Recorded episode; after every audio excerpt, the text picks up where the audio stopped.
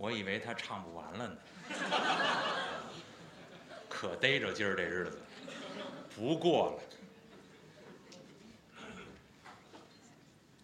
这个刚才这个小童儿上来呀，焚上这么一炉香，这不叫小童儿啊，人高马大，跟大蜘蛛似的。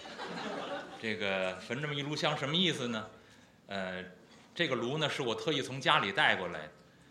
诸位喜欢香道的朋友呢，知道这是香道之祖，叫博山炉，上面是一个像山的形状的一个炉盖，哎，打上孔。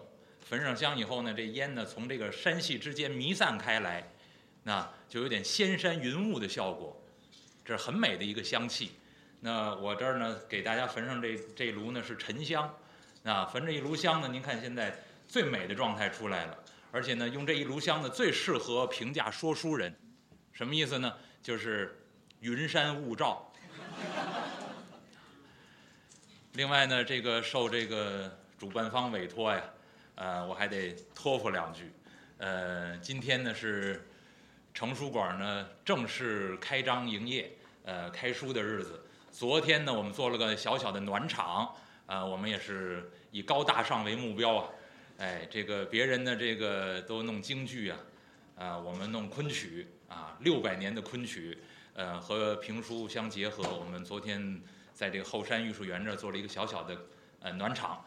昨天也是高朋满座，盛友如云，大概在座有不少是昨天就去听昆曲的。那么从今天开始呢，每周日下午2点钟，就在这个20层，全北京市最高的书馆，哎，就正式开书。我说的是高度啊，这个就是海拔高度啊，艺术高度谈不上啊，这个。欢迎您的每周日有空都来听书。我们以最传统的方式给大家表演评书。那如果大家感兴趣啊，我们这个书馆呢有微博和微信的平台，鄙人呢是微博控，这儿的工作人员呢比我还控，所以呢他们设计了一个程书馆，您看这个标志就在这儿。程书馆的微博还有微信的平台，大概上面有每周日的这个书馆的情况，还有一些售票的方式等等，一些在上面有介绍，欢迎您关注。另外呢，这个售票的方式呢，是在淘宝有链接。那你看这都得让我说，你预备个报幕员不行吗？这跟老板张天宇提一提啊，这个得给我加钱。这淘宝上有链接，他们叫大社商城，因为他们这个公司啊叫大家一起这么一个社团，哎，这个所以呢叫大社商城。您在淘宝上搜，大概每周的这个书票都可以在上面预定，欢迎大家支持啊。那个另外呢，这个如果啊您要是也是微博控，欢迎您呢。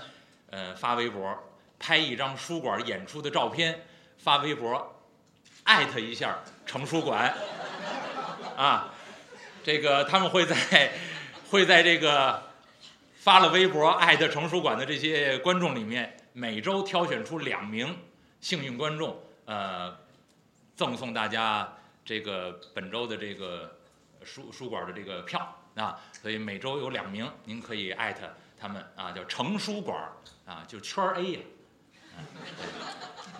哎，他们以前说艾特我不懂，反正我就记得是圈 A， 那就是艾特程书馆就行了。那么这个我托付完了啊，那个程书馆的网址您注意看屏幕下方。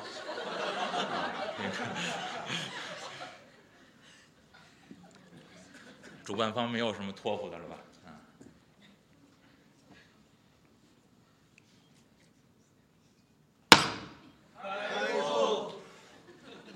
世事一场大梦，人生几度秋凉。夜来风叶已明朗，看取眉间鬓上。久见长愁客少，月明多被云妨。中秋水雨共孤光，把盏凄凉，北望。谢谢诸位，今天真的是高朋满座，盛友如云。为什么想这几句话？一个，这是我的偶像苏东坡，也是我的本门师长啊，因为我是三宝弟子。苏东坡是东坡居士，也是学佛的人，这是我们的学长。那苏东坡这几句词应时应景，马上就要到中秋了。现在是今天是7月22，啊，程书馆正式开张，阴历7月22，哎，下个月就是中秋，正好呢，人生又逢秋凉。另外呢，我想起这几句词呢，有两句最切题，一个是下半阙。开阙的这第一句话叫什么呢？叫久见长愁客少。我很惭愧，鄙人说的这个评书啊，就是一杯薄酒，这个酒啊质量很差，味道很薄，我害怕呀没有客人来饮它。但是今天证明呢，高朋满座，盛友如云。那我也希望诸位呢，能够支持我们。鄙人在这儿说书呢，不像。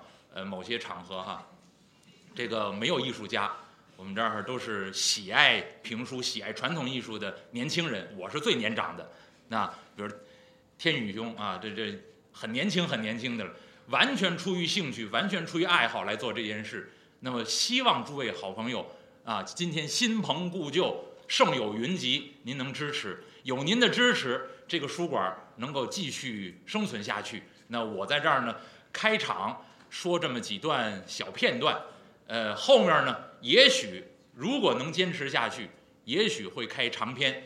开什么长篇呢？再说吧，看您的心情儿。那我想说的书很多，那鄙人呢很适合说各种各样的名著。所以呢，如果您感兴趣的话呢，将来我们慢慢说。所以呢，在于您的支持。我这儿呢是久见长愁客少，今天不发愁，下周啊您想着来，啊，下周您还想着来，因为有很多朋友呢以为是天宇兄给我办了个专场，啊，然后那个盛情邀请我在这儿说这么一次，非也，长期盘踞于此，是吧？哎，所以呢您每周日有空都欢迎您来。今天有不少朋友没弄到票，在网上还有那个微信上跟我说很懊恼，哎，今天没订到票。我说没关系，您云开了，啊，一个月有4个周日呢，啊，您可以慢慢来捧场。如果能够您大家能捧场，我们能坚持下去，您相信我将来给您奉献一部非常难说的啊，非常过瘾的啊，别人不会说的一部好书啊，但是您得支持我们。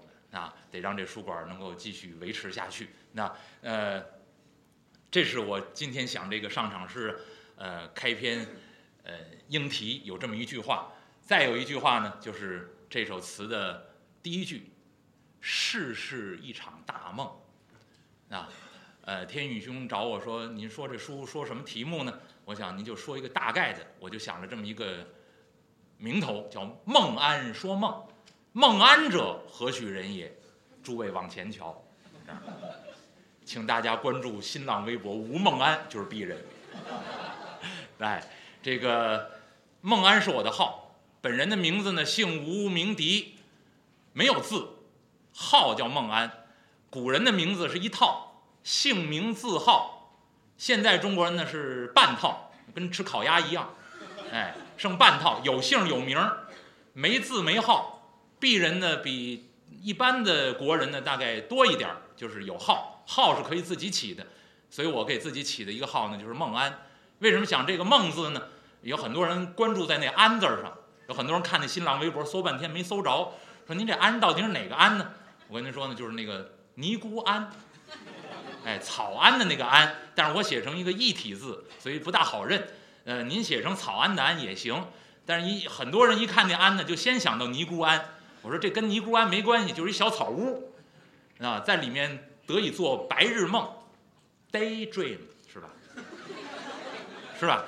哎，这说书人得会点洋文，啊，哎，做白日梦者，那么这个梦字我最喜欢。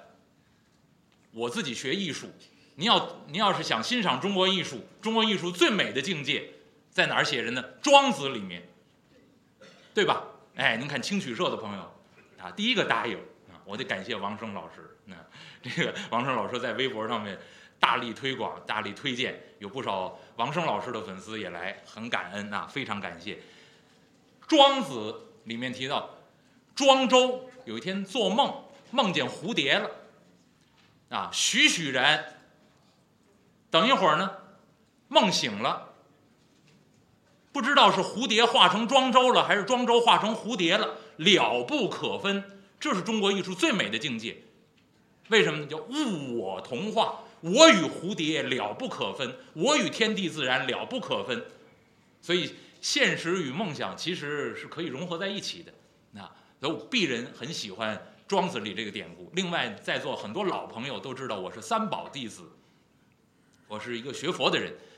那学佛的人呢，最喜欢的、最崇尚的一部经典叫《金刚经》。《金刚经》里面有一段非常著名的偈子，叫“一切有为法，如梦幻泡影，如露亦如电，应作如是观”。这是《金刚经》里面最核心的一个偈子。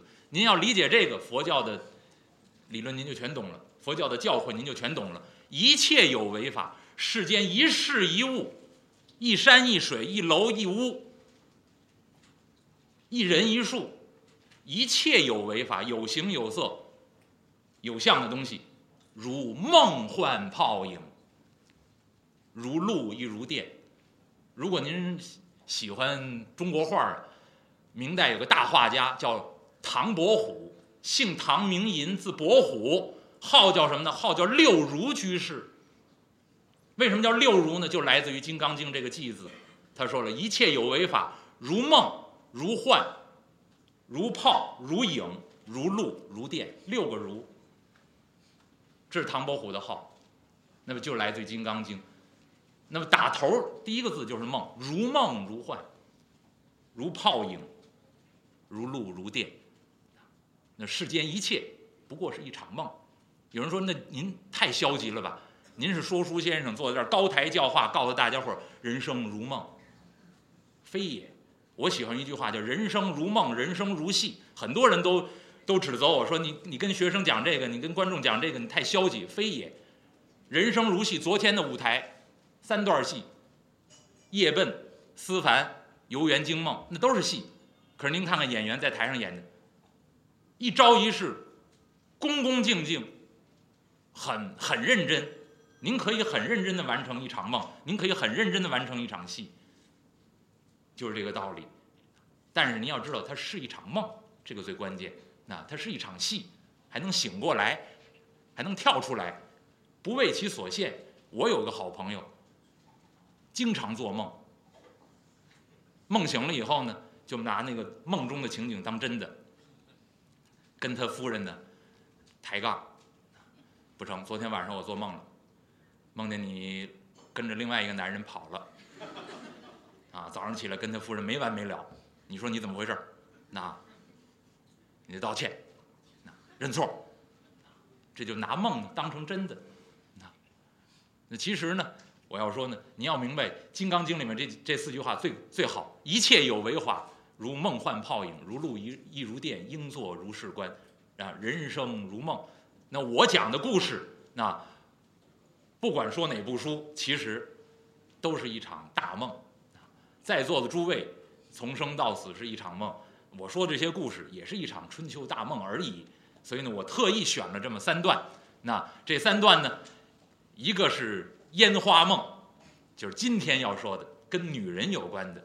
那这个有位好朋友给我写这个侧记啊，其中特意的提了这么一句啊，描摹这个女性妖怪呀，这个惟妙惟肖，结果就被成书馆的工作人员特意的把这句给挑出来啊，别的话都不写，就这句话要特意的写上去。那所以我特意呢，也挑了这一段专门写女人的故事啊，叫《烟花梦》。另外呢，挑了这么一段《家国梦》，那就是《三国演义》里面的隆中对，话说天下大事。再有一个就是鄙人独有的一个故事，叫《三生梦》，三个梦。那么应该能坚持说到一个多月。那所以今天呢，这个有的朋友来说，今天这段故事咱们就到那个最热闹的地方，能不能赶上？我说看吧，因为我这人说书没谱啊，这时候就不短了啊，对吧？哎，这个说书人呢，刚才接我场的中间还有一段唱的节目，就单弦儿。哎，这位刘宇先生也问我，您待会儿说到哪儿？我说你看吧，啊，我也没谱，那咱们说到哪儿算哪儿。但是今天这故事呢，绝对今天说不完，所以呢，我就是趁着您呢，下周还得来，就这意思啊。那么闲言少叙，先给您说这头一个梦，叫烟花梦。烟花者，女子也。那这个比方我最喜欢啊，现代人一提到烟花这两个字呢，您想就想到那个过节时候放那个烟花爆竹，你也可以往那儿想，很美，很绚丽，很夺目，但是转瞬之间化为黑灰，这就是烟花。那女人也是非常美，如花美眷，似水流年，非常非常美，但是无常立刻现前，那美貌是难以长久的，那这就是佛法的教诲。那么先说这头一个烟花梦，这个故事呢大家太熟悉了，这个天宇兄他们做的海报贴的满哪儿都是，这个微博微信上面都给我嚷嚷动了，叫女儿国。可是这个女儿国呢，不能直接从国王那儿开始说啊，这故事有来龙去脉，对吧？那么出自《西游记》，这个故事在《西游记》里面呢是第42、第43难两难。闲言少叙，书归正传，说这段《西游记》女儿国。唐僧师徒啊，一行四人，三藏法师骑在白龙马上往西而去，前往西天拜佛取经。一路之上不过是饥餐渴饮，小行夜宿，你挑着担，我牵着马，迎来日出，送走晚霞。那么有书则长，无书则短，走来走去，走去走来，春去秋来，寒来暑往，走了这么几年，哎，到这一天正赶上早春二月，冬去而春来，天气渐渐的暖和了。三藏法师骑在伯龙马上，抬头一看呢，哎呀，早春二月，春光如画，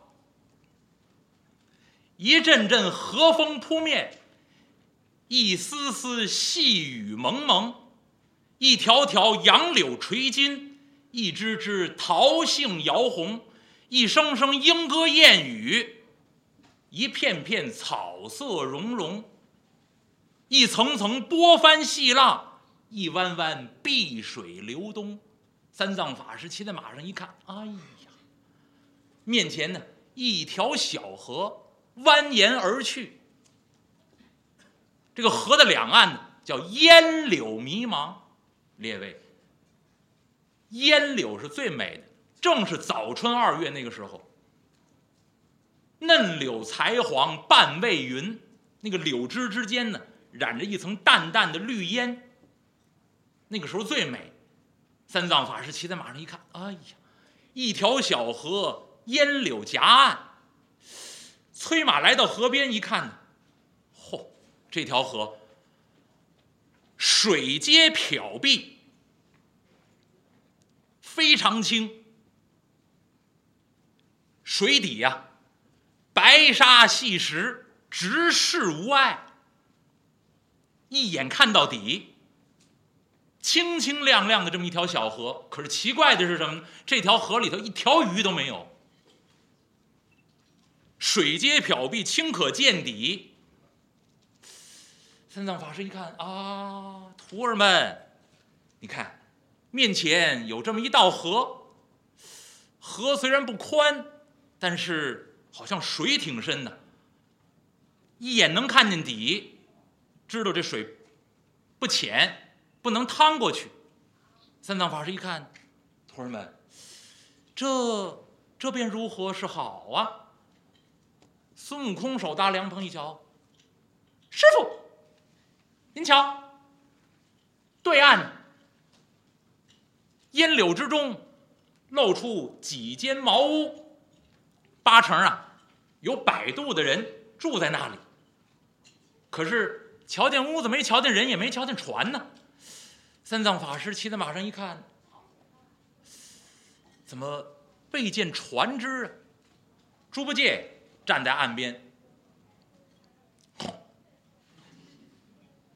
师傅，没船呢。哎，我们哥几个过去容易了，您过去费事了。所以您看《西游记》里面，你要说这个《西游记》合理不合理呢？那孙悟空、猪八戒、沙和尚都有神通，驾云直接就过去，把三藏法师夹在嘎桌底下蹦过去也行。但是您不能这样读《西游记》，《西游记》是神话小说，但是让我说它是大寓言。我常听我说《西游记》的朋友就知道了，《西游记》是修行之路，修行之路上面不能偷奸耍滑，那个神通不能乱用。现在有好多人说自己有神通，您千万不要相信，都是邪教。那么《西游记》也如此，修行之路108000里，必须一步一个脚印，一个磨难一个磨难走过去。来到这个河边就得想办法，不能使用神通，必须找船只渡过去。猪八戒站在岸边，哪儿有船？喂！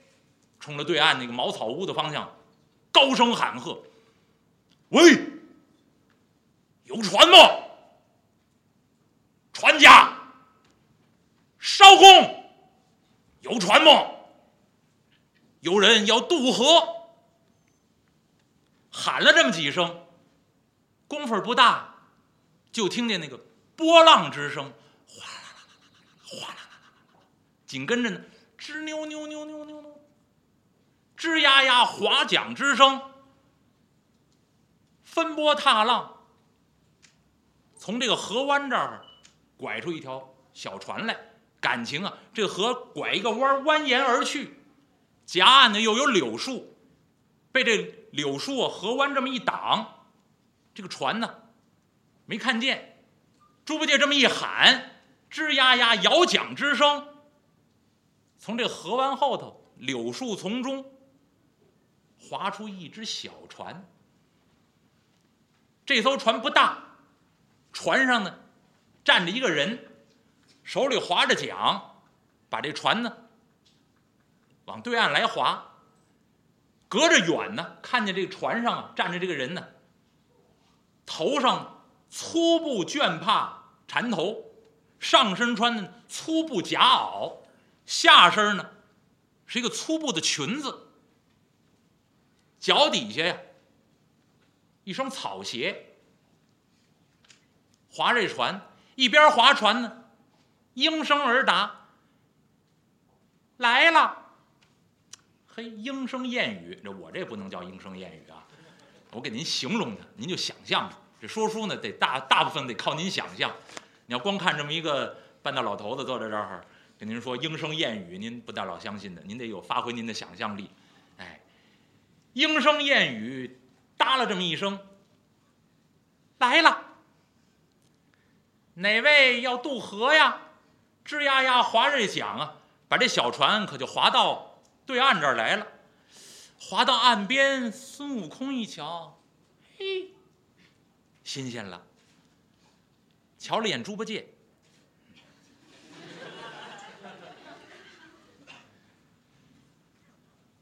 八戒，上去问问。猪八戒迈步上前，哎，我喊了半天艄公啊，怎么没有艄公来一艄婆啊？